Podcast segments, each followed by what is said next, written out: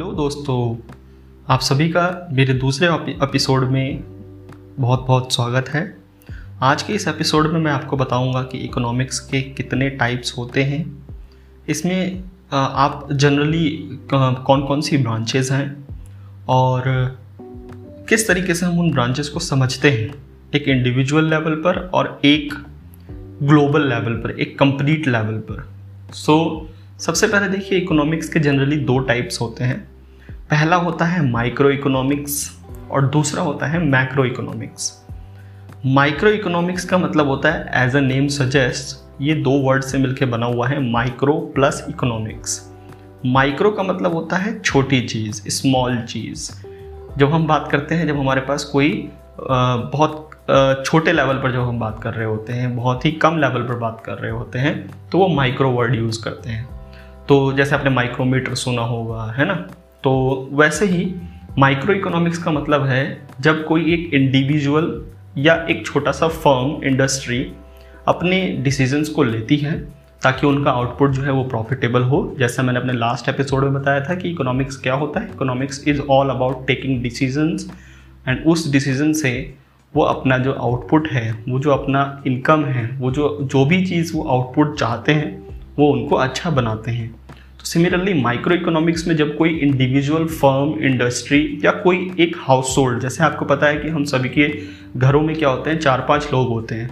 अब हर चार पाँच लोग अगर कमाने वाले हैं तो हर कोई अलग अलग अपने हिसाब से डिसीज़न लेता है। जैसे एक स्टूडेंट को ये डिसीज़न लेना है कि उसको कहाँ से किताबें खरीदनी हैं, कितने की किताबें खरीदनी हैं। फिर उस फैमिली में एक हेड ऑफ़ दी फैमिली भी होते हैं, जैसे आपके फादर या मदर जिनको ये हिसाब रखना होता है कि आज घर में किस इंसान को, किस बंदे को किस चीज़ की रिक्वायरमेंट है। तो उसी हिसाब से जब कोई एक हाउस होल्ड एक या कोई छोटी सी आप कंपनी भी ले सकते हैं। एक कंपनी को ये सोचना होता है कि what to produce how to produce and whom to produce यानी बेसिकली वो क्या बनाए, कैसे बनाए और किसके लिए बनाए। ठीक है? इन तीन चीज़ों के बारे में वो लोग सोचते रहते हैं। लेकिन अगर हम बात करते हैं एक बड़े लेवल पर, अब जैसे मान लीजिए कि हमारा, हम लोग फैमिली में पाँच लोग हैं तो हर किसी को अपना अपना डिसीज़न लेना है, लेकिन जो हेड ऑफ़ द फैमिली होगा, उसे पाँचों के बारे में सोचना होगा, उसे ये सारी चीज़ सोचनी होगी कि हाँ इसका भी रिक्वायरमेंट फुलफिलमेंट हो जाए, इसका भी रिक्वायरमेंट फुलफिलमेंट हो जाए मतलब सभी को कुछ ना कुछ दिक्कत ना हो, वो ऐसी चीज़ें सोचते हैं। तो जब हम कभी ऐसे ही बड़े लेवल पर कंप्लीट लेवल पर होल लेवल पर ऐसे ही जो चीज़ें सोचते हैं तो वो मैक्रो इकोनॉमिक्स में आ जाता है। सिर्फ़ एक और एग्जांपल से मैं आपको समझाता हूँ। मान लीजिए मेरे पास एक फॉरेस्ट है, एक, जहाँ पर बहुत सारे ही मैंगोज़ के ट्रीज़ हैं, आम के पेड़ हैं। तो एक इंडिविजुअल आम का पेड़ कितने आम दे रहा है? एग्ज़ाम्पल मान लीजिए अस्सी आम मुझे एक आम का पेड़ दे रहा है तो वो मेरा माइक्रो इकोनॉमिक के अंदर आएगा। लेकिन पूरे फॉरेस्ट से मुझे कितने मैंगोज मिल रहे हैं? पूरे फॉरेस्ट से उन सभी का जो सम आएगा, वो मैक्रो इकोनॉमिक्स के अंदर आता है। एक और एग्जांपल से मैं आपको समझाता हूँ कि एक इंडिविजुअल फॉर्म में, एक इंडिविजुअल इंडस्ट्री में किसको जॉब देनी है, कितनी जॉब की रिक्वायरमेंट है, क्या स्किल हमें चाहिए होगा, ये सारी चीज़ें माइक्रो इकोनॉमिक्स में आएगी, क्योंकि वो एक इंडिविजुअल फर्म अपना डिसीज़न ले रहा है। लेकिन आपको पता है कि पूरी गवर्नमेंट जो पूरे ग्लोबल सिस्टम है, वो भी ये चीज़ मॉनिटर कर रही होती है, कितने जॉब मार्केट में होने चाहिए, कितनी जॉब है अभी, किस हिसाब से जॉब निकलनी चाहिए तो वो मैक्रो इकोनॉमिक्स के अंदर आएगी। सो एम्प्लॉयमेंट भी इकोनॉमिक्स का ही एक पार्ट है। एक और चीज़ मैं आपको बता देता हूँ।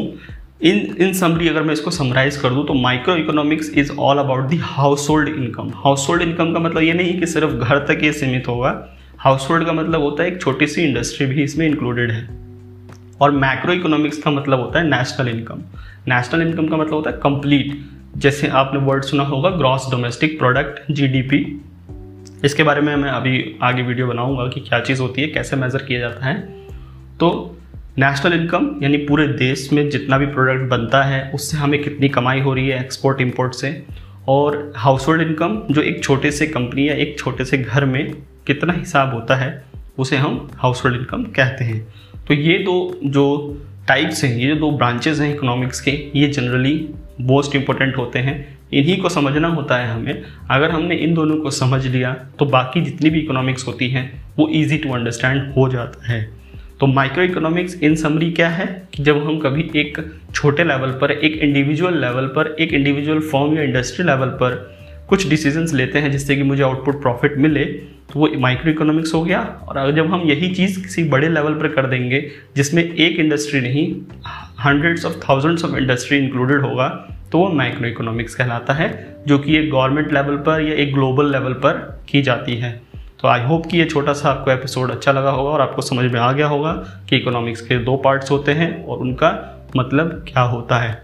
नेक्स्ट एपिसोड में मैं आपको इकोनॉमिक्स क्यों पढ़नी चाहिए? Why we should study economics why why we should understand the topics of economics वो चीज़ों के बारे में बताऊँगा, जिसमें कि हम अपॉर्चुनिटी कॉस्ट इफिशियंट मार्केट और नो फ्री लंच के बारे में समझेंगे। तब तक के लिए ख्याल रखिए अपना। मिलते हैं नेक्स्ट एपिसोड में। Goodbye take care